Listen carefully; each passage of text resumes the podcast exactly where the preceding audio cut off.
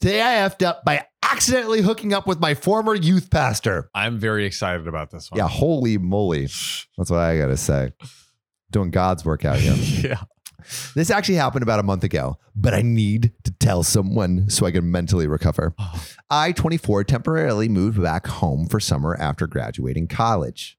Nice, as one does. Mhm. One night I was bored and went on Tinder. I matched with this older guy, 37, but was actually pretty good looking. We got along pretty well, and the next day we decided to meet up.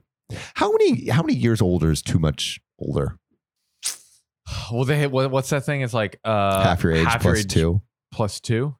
Yeah. That's what it is. what? So 37. That's do doable. I mean, you'll you know you'll have the typical like not have the same Yeah. reference I mean, points and stuff. but 18 but, well eight, eight, 18 19 plus 2 you're at only you're at 21 so i guess that's okay uh, yeah, no. interesting. i felt like i recognized him from somewhere but it's a fairly small town so i didn't think much of it we meet up at a local bar and well one thing led to wait half your age plus 2 doesn't make no that's that is I think it's like So plus nine. it's or plus seven. or seven. It's something. plus seven. Plus seven. it's yeah. plus 7 there we that go. was yeah. plus 7 cuz so yeah 37 divided by 2 so you got 16 and then plus 7 And then stop there. plus seven. All right. Then you got Plus seven. 23. So you're still in the clear.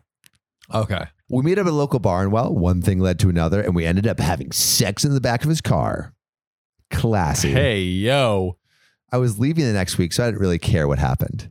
Next day is the only Sunday my mom has off since I've been there, and she wants us all to go to church. Yeah, go confess for your Tinder sins, baby. Oh. Ugh. And guess who's doing the sermon that day? No. he immediately recognized me and we make awkward eye contact for a second. Then it hits me. He was my youth pastor. I hadn't seen him in almost a decade. I have no idea if he knew who I was right away or not, and I'd rather not know. I left in a hurry after service. But yo, it gets worse. It gets worse. Oh, and I found out that he's married. So there's that. Bro. No. Dude, how do you do that right before the day of the Lord? Bruh. and then don't even blink twice about being married. That that is wild.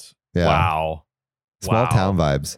Also, how are you on Tinder as a youth pastor How do you not get like with your full face on there in a Yeah. small town? Bro, this is what? Like, how is everyone not seeing that? L- literally like like there ha- there has to be one person in like the That con- in the sees church it, that yeah. sees it. One person minimum, unless he's banging all of them. And they're all keeping keeping and quiet. they and they don't Or want to they're- say anything because then they go to the church and they're like, "Oh my gosh, this is the guy" or whatever. Mm. So they look bad. so they're all they're, everyone has a has a, a mutual agreement just to keep silent. What if this guy is like not a pastor at all and he literally just devises this crazy like he just gets off on like cheating on his wife and he just devises this scheme like it'll be perfect. I'll marry this idiot chick and then I'll become a youth pastor and then I'll sleep with all the girls in town and no one will rat on me because they'll be so embarrassed. This youth pastor is evil.